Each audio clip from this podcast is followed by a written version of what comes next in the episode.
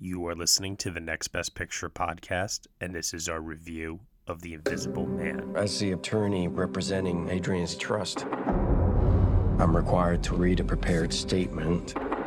Cecilia, although our relationship was far from perfect, I thought that you would talk to me rather than run away. Are you okay? Open the door! What happened to him? He cut his wrist. Per his final wishes, you're getting $5 million. Contingent, of course, on the fine print. He can't be ruled to be mentally incompetent. It just doesn't make any sense. What? Adrian wouldn't kill himself. Listen, you're getting your freedom back, okay? Don't let him haunt you. Hello?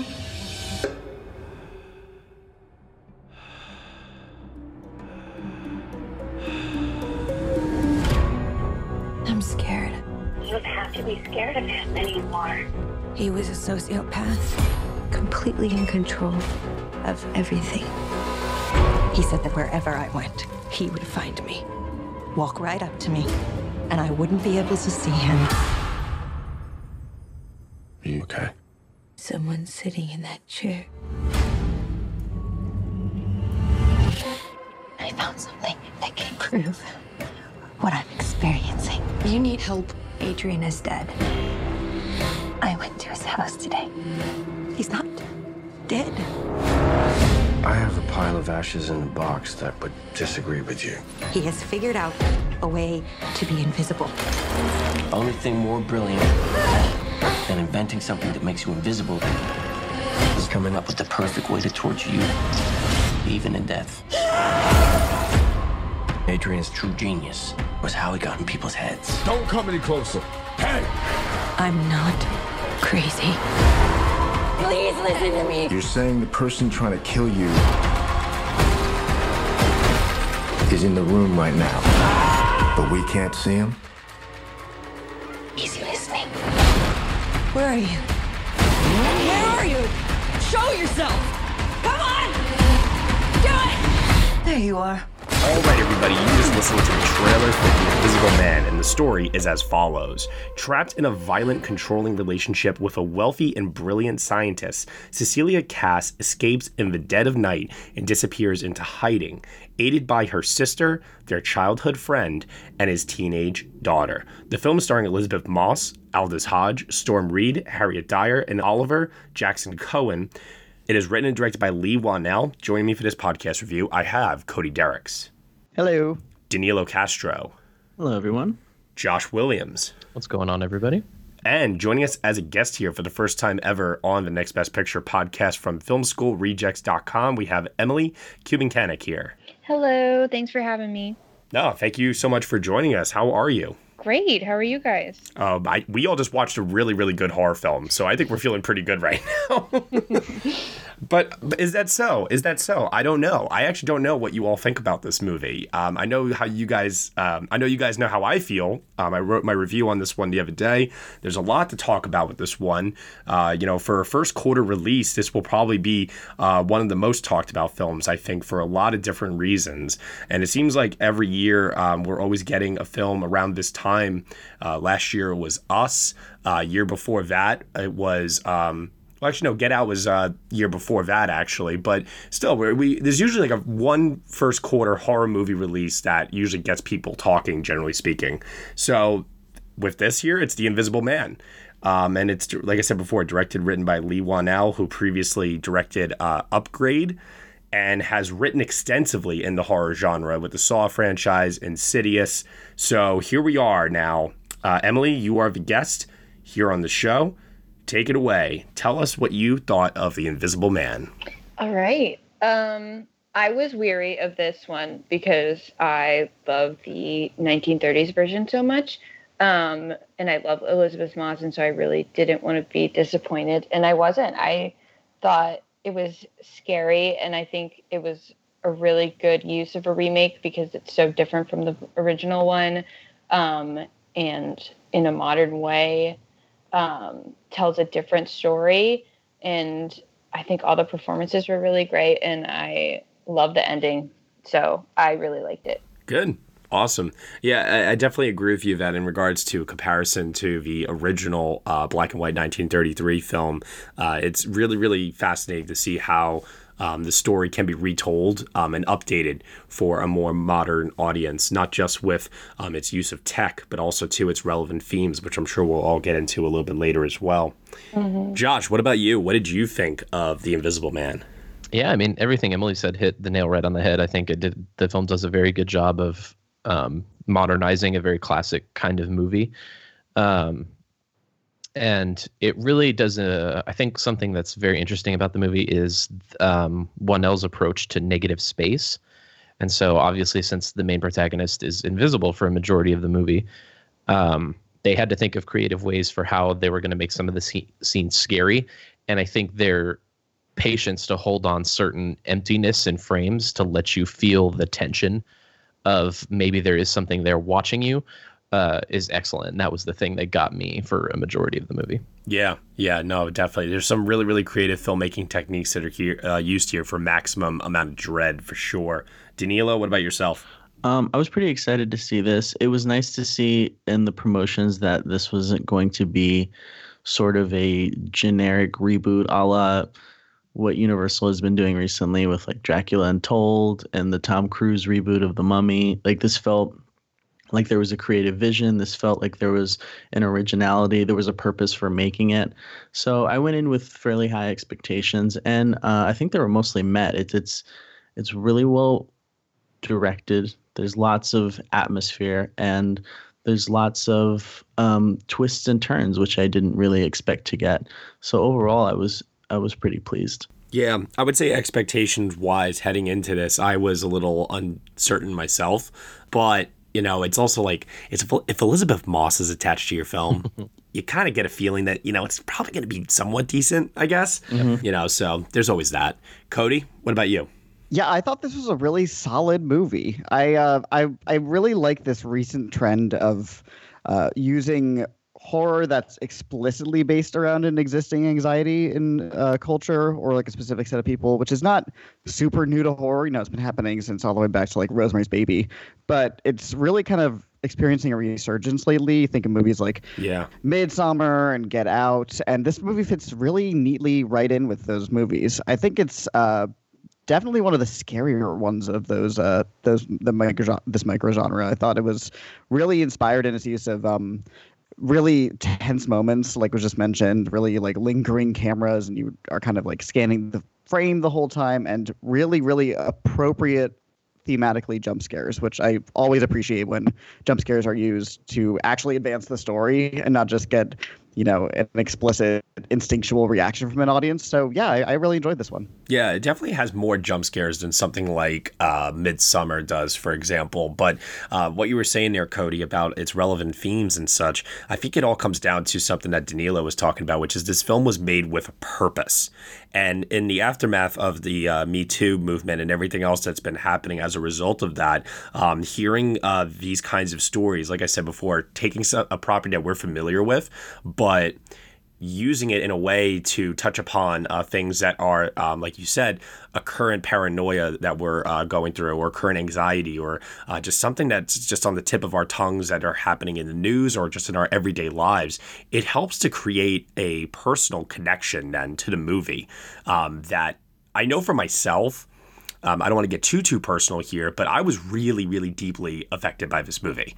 And I can imagine a lot of people were, so much so that when people have been asking me about this particular film, like, oh, should I see it or not? I almost have to, I think, provide a little bit of an asterisk next to it, because the movie is so good at touching upon the traumas of an abusive relationship, the psychological trauma that comes along with it, that it could be very triggering, I think, for some people. But I think that's a testament to just how well executed the movie is. Yeah, because the title, The Invisible Man, doesn't only refer to this specific invisible man. It can be kind of seen as a title that people can give to anybody who perpetrates an abusive relationship, because that person then kind of always is with you. They're the invisible man following you around.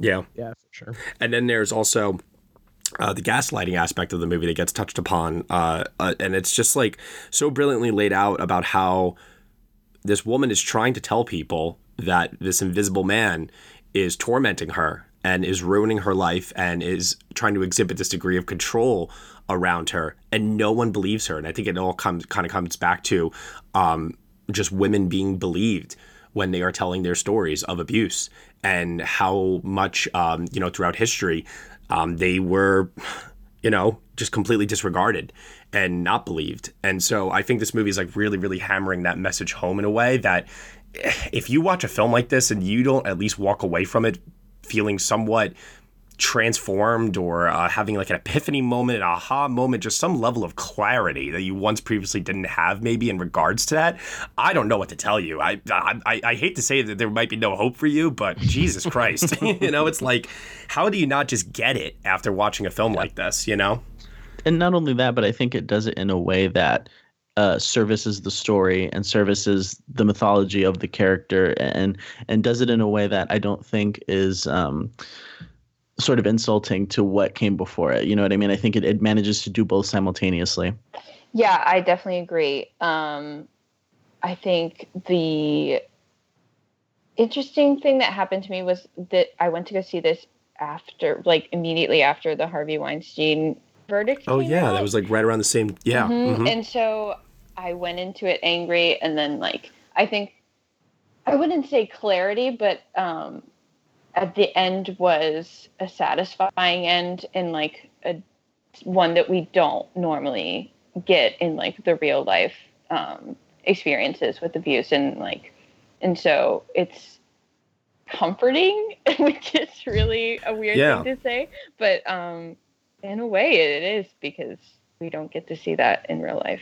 No, my audience reacted through the roof by the end of this movie. I mean, just like total complete satisfaction. And my God, for a moment, I want to just shout out Benjamin Wallfisch, who did the score for this movie. Mm-hmm. What a very interesting direction he chose to take the score for this, because this is not like a typical horror movie score at times. Mm-hmm. And it's very uplifting. Like these like soaring strings and such. I'm just like, whoa, Yeah. I really think it helps to sell it by the end of the film for sure. Yeah, I listened to it for fun yesterday. Which I don't know what that says about me, but and then, talking just sticking with the technicals for a minute here. How many people here saw Upgrade? I've seen it. You're the only one? Not me, sorry. I have not, unfortunately. That's okay. Yeah, me either. I'll be honest with you. I wasn't the biggest fan of Upgrade. I thought it was fun and fine. I wasn't like through the roof, like, overly ecstatic about it. But I thought that Leigh Whannell showed great promise with some of the filmmaking techniques he employed there. And part of that was the use of the camera and these deliberate camera moves, and how he's able to track the subjects that he is positioning within the frame. So I'll never, ever forget, there's that one great shot in Upgrade where the character leans back and the camera then tilts along with the character. Yeah. And then as the character comes back upright, the camera also comes back upright. It just... really, really cool stuff like that. And we see that getting used here as well. I think about the moment where Elisabeth Moss falls on the floor at one point, and the camera, kind of tracks along, her eye line, and also falls down to the floor. There's like these really, really inventive and very creative uses there that I found to be just very... it wasn't distracting. As we said before, I think it was always in service of the story at all times. And it also didn't ever feel overly showy to me. He brings back a lot of the Upgrade stuff, like in that action scene in the mental hospital at the end, when it's like whipping around everybody fighting the invisible man. Like, okay, really quick. That. I have to say, this is one of my nitpicks with the movie. I want to get this out of the way for a second here. Here we go. Okay. So Adrian Griffin, all right, this wealthy scientist, CEO of Optics, right? Millionaire, whatever, okay, complete total douchebag. How strong is this guy really? I know. Come on. When he got invisible, he got super strength, don't you know? I was like, come on. Like, I get it. Like, I understand that you want to make your antagonist an overwhelming force, but come on. I know. There's a scene where Elisabeth Moss's character gets picked up by her neck, and several feet. It's very high up. And you're like, how tall is he? And then when you see him eventually, it's like, I don't think that adds up. He's like an average like height looking guy. Well, if I know, can defend, pretty buff. Yeah. If I can defend, the way I took it was like that one moment also took me out. I was like, wait a minute. But the actual fighting, I think part of fighting is also like having your defenses up. And when you don't know exactly where the next attack is going to come from, you're going to be easier to strike down. Maybe I've clearly never been in a fight, so but maybe that's how that works. Yeah, since they didn't know where it was coming from. Yeah, no, I think you're right on the money with that, Cody. If I were to just get hit in the face right now, unexpectedly, like Jackass style from like Bam Margera or something, like, you know, that was a very deep cut reference. I think I would get the ever living wind knocked out of me for sure. Maybe he has lessons. I will say though that the action scenes in this movie, if you want to call them that, I do think that they are really well, impressively choreographed. There are moments in this movie where I was in shock that it was made for less than $10 million. Yeah, that's pretty wild. And then there were moments where I was like, oh. You can tell. Those visual effects definitely screamed that I was made for less than $10 million. So, I mean, like, you know, there's like an impressive one-er involving Elisabeth Moss in the house at one point. And just the level of physical acting that she would have to do, you know, acting opposite nothing. Mm-hmm. Because I'm going to guess, I'm going to take a wild guess here, that is wire work. That's what I thought, for the most part. Yeah. I don't think that there's an actual person that they digitally painted out. Yeah. So, I mean, that's very impressive, I think, from a technical standpoint, at least. And speaking of techs, I kind of want to just go off of what you mentioned before about putting us in the character's headspace, because I think the tech that does the best job at that is the sound mix. Yes. It's just incredible. Yes. Like really dynamic use of every single channel in the theater.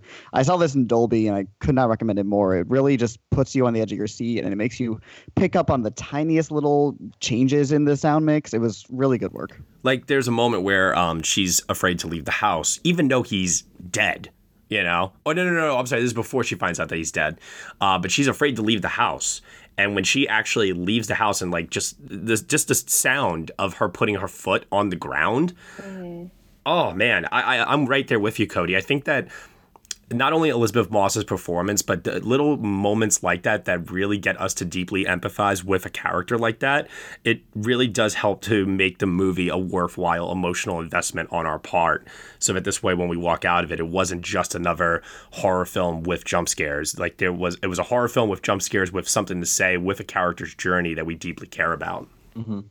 And my God, like some of the scenes where like nothing's happening, you know, it's like the middle of the night, she wakes up.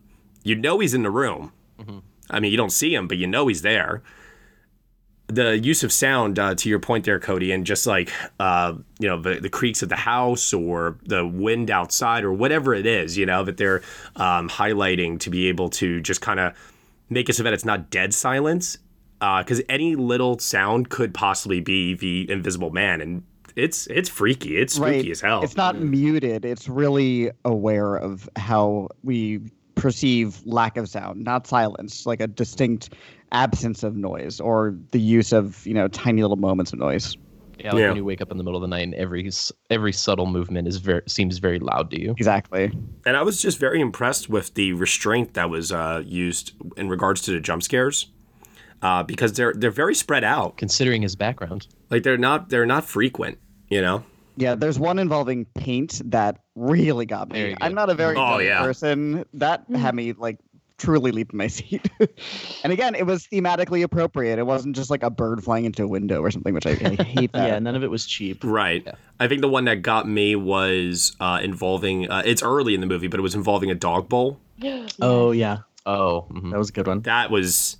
Oof, that woke me up. I will tell you that much. Oh, really quick, another side note. Plot hole, who's been feeding that fucking dog? Well, him, because he's alive. He's invisible. He's still at the house. Really? Yeah, you think? Yeah, he's going back, feeding the dog. Okay. All right, fine. All right. Last one. Best Uber driver on the history of the planet, yes? I said the exact same thing. What tip did she leave him? Well, just the drive alone is probably like $200.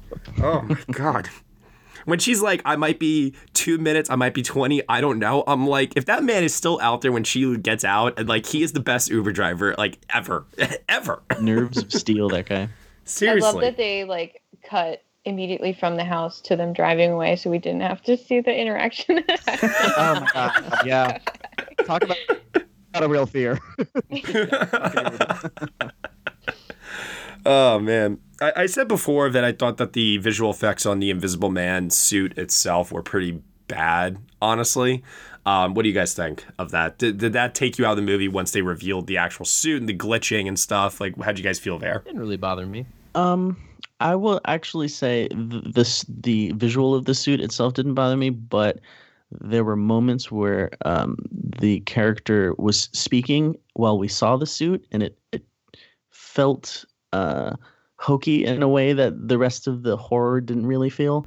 Yeah. It was hard to take him seriously as a menacing force while he's wearing that big suit. Mm-hmm. And so I would have maybe preferred it had he not spoken while wearing it. Interesting. I thought it looked about as good as the effects in Hollow Man 20 years ago, which is very much a similar movie. But not really escalated beyond that, unfortunately. But again, it didn't really take me out of it. I was okay with it. I genuinely wish I could have found time to rewatch that in the lead up to this, just to revisit how bad the filmmaking tropes of that time were. Oh, man. Another thing, too, I also want to touch upon here is I want to touch upon the supporting cast, actually. Elisabeth Moss is rightfully going to receive all of the credit in the world, and she deserves it. This is a really, really fantastic performance from her. But I was very impressed with how much Leigh Whannell fleshed out the relationships that she has with the other characters in this movie. It did not ever feel for me, and this is something that can happen quite often, especially within this genre. These didn't feel like throwaway characters at any time. They actually felt like they were active participants within the story with something to do, and everybody got a moment, you know? So I was very, very happy about that. I think he does a good job at making you realize that all of the characters also individually care about each other. Like they have, like you just said, they have that prior relationship built. And I think a lot of times in movies that gets ignored, where you can focus on showing small moments where you can show how the trust they've built or how good of friends or, you know, coworkers they are. And I think this movie does a really good job of that. I love the relationship with the sister. Yeah.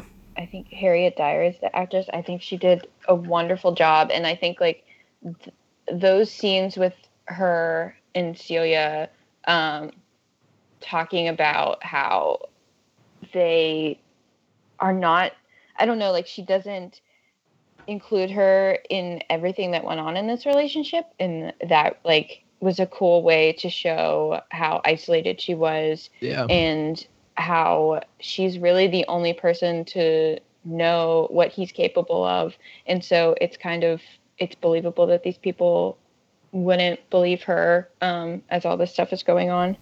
Yeah, right, because we need to be able to be understanding of the fact that these characters would not believe her and not be just kind of like, oh, come on, look what's happening to her. We believe their disbelief, if that makes sense. Mm-hmm. Absolutely. Yeah. In particular, Aldis Hodge, I thought, was really good at selling the, like, wanting to believe her, but not, you know, not being able to comprehend everything that's happening, and also having to keep his daughter safe. He was great. Yeah. I also got to say, there's one scene where he's leaning on a bedpost, and he has the biggest triceps I've ever seen in my life. So. Yeah, I knew it. I was like, someone's going to bring this up at some point. I have a note here as well. Work out much? So good job, Aldis. Oh, my God. Him and Sterling K. Brown definitely are workout buddies. I'm sure of it. Abnormally jacked men. Oh, my God. I'm just glad someone brought that up. All righty. Also, too, there's I don't know if it was a good twist necessarily, but there is a moment involving the antagonist's brother as well, who's also a lawyer. That I will say this: there is a great moment with him and Elisabeth Moss in the mental hospital later on. Mm-hmm. that I was like, oh. It's like, oh, this movie is getting juicy. You know, I definitely had a good reaction to where the story was taking me in terms of its twists. And I will say, I thought that Elisabeth Moss herself, when they really got to the mental hospital stage of the movie, that's where it started to go into a territory for me where it was like, wow, like Elisabeth Moss is, she's getting a lot to do in this. And this movie's really, really pushing its themes pretty far.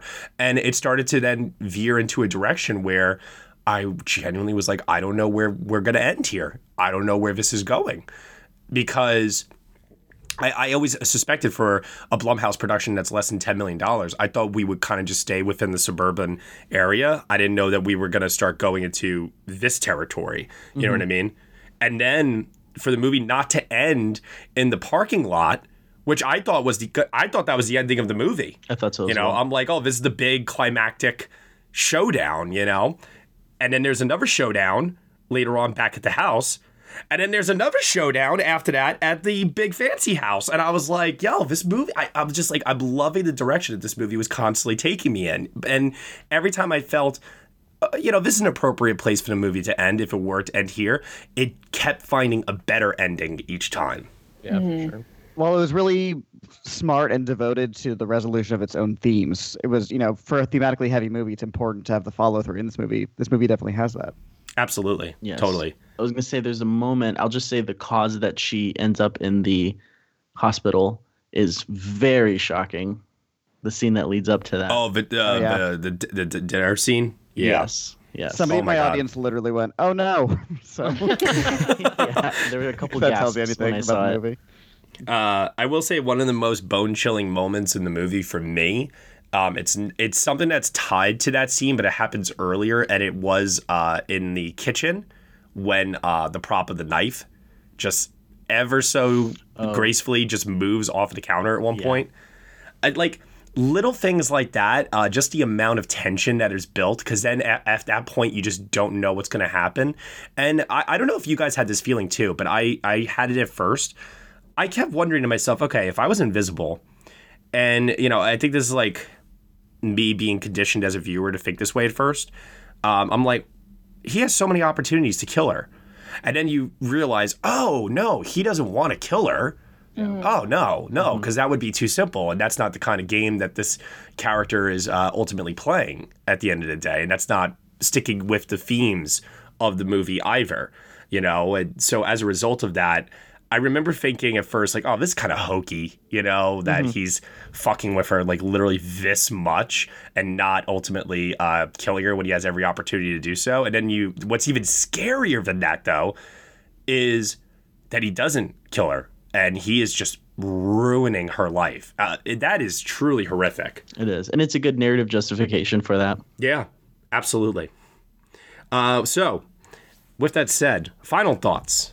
All right, so any thing that we didn't get a chance to touch on that you want to bring up or reiterate. Emily, you go first. Any final thoughts on The Invisible Man? I really liked it. I think it's one of those movies that I would return to for sure, which doesn't always happen with, like, remakes and newer horror movies for me personally. And so I think that says something about how much I enjoyed it. Yeah, absolutely. I think that knowing also like how this movie ends and how we get there and everything does make it a experience where it's like, yes, it can be deeply horrifying and traumatic and upsetting emotionally for a lot of people, I'm sure. But, oh man, that ending. Mwah, chef's kiss. Fantastic. Sweet payoff in the end. Cody, what about yourself? Yeah, I'll just repeat what I said earlier about this being another in the recent trend of socially aware and realistic fear-based horror movies with actually really good scares. I recommend it. Josh, what about you? Yeah, I mean, everything everybody said, I think one of my favorite aspects, as I mentioned earlier, is Whannell's use of negative space. The themes are very easily relatable and do a very good job of sucking you into the movie and keeping your attention the entire time. Yeah, it's very excellent. I think it's a movie that I'm going to remember for the rest of the year. Okay. And Danilo? I want to reiterate how good Moss is in the film. She was a fantastic performance. She's given a lot to do physically, emotionally, and I think she nails every beat. In terms of quibble that I have, I will say I think some of the dialogue is a little bit clunky or expository at times. There was a line in the hospital scene that you mentioned, Matt, where there's a really strange line where she mentions like a jellyfish and compares one of the characters, and it just like struck me as just audibly very odd. It was kind of like, oh, but like I see, like you could make the point, like which is the punchline moment, without the jellyfish comparison, basically. Yeah, just, yeah. I get what you mean. Very first drafty. Mm-hmm. But that's really the last little minor issue I have with it. And I think the film compensates for it with its tone, with its atmosphere, with its themes. So, but that was my little 2 cents of negativity there. My last bit I wanted to say is that I really genuinely hope that Universal continues down this sort of a trend. I don't like these big budget horror movie monster spectacle thing. It's like they were trying to Marvel the horror genre, mm-hmm. and it's like you just can't do that. Yeah, the Dark Universe. You just can't. So I at this point, if they wanted to continue down this direction and under this guidance with Jason Blum and Blumhouse and what they are doing over there, I would say, yeah, let's try doing Dracula. Let's try doing the Mummy. Let's go. You know, absolutely. Like I'm all for it at this point, but it's got to have a purpose. Mm-hmm. It's got to make sense. You know, you can't just do it for the sake of doing it. I'm sorry. You know, this movie actually has something to say, and that's going to win out every single time. And I think that as a result of that, this movie is going to be quite financially successful, because I think the word of mouth will be very, very positive on this one versus, what was it, Dracula Untold you said before? God, yeah. That movie fully does not exist, so don't worry about how much money you did or didn't. It's the one and only time Dracula Untold will be brought up here on the Next Best Picture podcast. All right, grade out of 10. Emily, what's your grade out of 10? I think 7. Okay. All right. Cody, what about yourself? I'm also going with the 7. It's nice and solid. It doesn't truly ascend to like, wow, we need to consider this for Oscar territory, something like Get Out or Midsommar, which I both gave 8s. So, yeah, I got to give it a 7. Okay. Danila? I'm going to give it a 7 as well. I think, like Cody said, it's very solid. It's very well put together, but I don't think it necessarily will ascend into like my all-time favorite horror films or anything like that. Okay. Josh? I thought about caving and just giving it a 7 to be cool, but I give it an 8 because I think it's very well done. I was genuinely surprised. And thank God, Josh, because I, too, also gave it an 8, and I was like, am I going to be only an 8? Oh, my God. I must admit, this movie resonated with me in a very, very deeply personal way, in a way that I was not expecting heading into it. I only watched, I think, one trailer for this, and to be honest with you guys, I did not really think much of it. I had, like, no expectation for it. Heading into it, I genuinely thought it was going to be crappy, but pleasantly surprised, and something that I am actually looking forward to revisiting, like Emily said. And I did not think that was going to be the case here. And I'm actually genuinely excited, too, to see where Leigh Whannell goes next, because I think Upgrade has a lot of flaws, but there is a lot of potential in there. And I think that potential has been more fully realized with The Invisible Man. So I'm excited to see what he tackles next and how he tackles it. And I think that, you know, with the right material and the right amount of time, I think that he could be regarded at the same level as someone like Jordan Peele or Ari Aster are right now with their recent horror film efforts. I think Whannell's done a lot for the genre, don't get me wrong. Mm-hmm. I just don't think that he's ever gotten the same level of respect that you hear those filmmakers receiving, if that makes sense. Yeah, for sure. Yeah, agreed. I think, though, the path has been laid out, you know, so we'll see what he does next and take it from there. Okie dokie. So Oscar potential for The Invisible Man. I think the conversation starts and ends with only two things: Best Actress and Best Sound Mixing. And listen, I was hesitant to even say Best Actress, but after Lupita Nyong'o got revived by critics last year and got this extraordinary push towards what ultimately led to a SAG nomination and almost an Oscar nomination, I have to ask, could we be seeing the same thing happen this year potentially for Elisabeth Moss? I think unfortunately, no. I would say otherwise if the past 2 years, rightfully, that we had horror actresses and best actress with Toni Collette 2018, Lupita Nyong'o last year, maybe even Florence Pugh last year for Midsommar. But it's just very, very, very, very clear that the Oscars absolutely completely disregard horror movies. And this, it doesn't even have the privilege of being kind of elevated horror, like an A24 kind of situation. Like this is like a Blumhouse low budget production. So I don't think it's going to, unfortunately, make it. I agree. Unfortunately. Because I think it is a very good performance. Yeah, I mean, like, I'll be honest. I don't think it's going to make it either, but I wouldn't be surprised if critics tried to make it happen. Yeah. I mean, we'll see what else the year holds for the category. You know, it's like so early. Yeah. But she'll definitely be somewhere on my long list, personally. Yeah. And then, Cody, you brought up the sound mixing and singled it out. So I'm curious to know, could we see maybe a lone sound mixing, nomination maybe? I think I look at my first thought is like the precedent set by A Quiet Place. But that movie, like it's even in the title, like that is all about the sound. And it's something that like the Academy can still respect. I don't think, unfortunately, this is either going to make it either. Again, it will be definitely be on my ballot. But, we'll see. Anyone else have thoughts on that? I kind of echo Cody's sentiments again.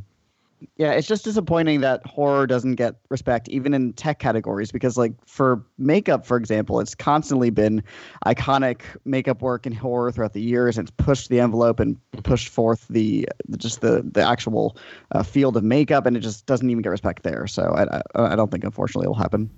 I will never forgive the Suspiria snub from 2 years ago. But even stuff like Nightmare on Elm Street didn't get nominated, like things like that. Yeah. It just doesn't happen. A day will come. A day will come. Maybe. Hopefully.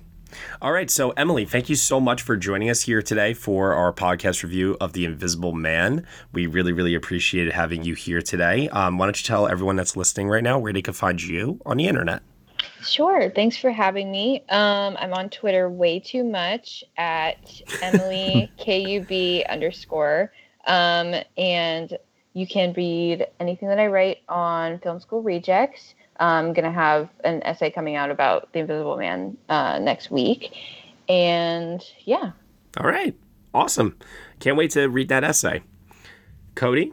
Where can they find you on the internet? So I am also, unfortunately, an overuser of Twitter. You can find me there at CodyMonster91. I'm also on Letterboxd, Instagram. And if you liked me talking about horror, you can check out I have a horror movie podcast called Halloweeners. You can find us on Twitter and Instagram at HalloweenersPod, and we're on all the podcasty places. Nice. Danilo? You can find me on Twitter at Danilo S. Castro. Josh? You can find me on Twitter at Josh_Williams09. And you can find me at Next Best Picture. Thank you so much, everyone, for listening to our podcast review of The Invisible Man here on the Next Best Picture podcast. You can subscribe to us on iTunes, SoundCloud, Google Play, Stitcher, TuneIn, Player FM, Acast, CastBox, and also on Spotify. Be sure to leave us a review on Apple Podcasts and let us know what you think of the show. We really appreciate your feedback and your support, which you can lend on over at Patreon. For $1 minimum a month, you can get some exclusive podcast content from us. Thank you so much for listening, as always, and we shall see you all next time.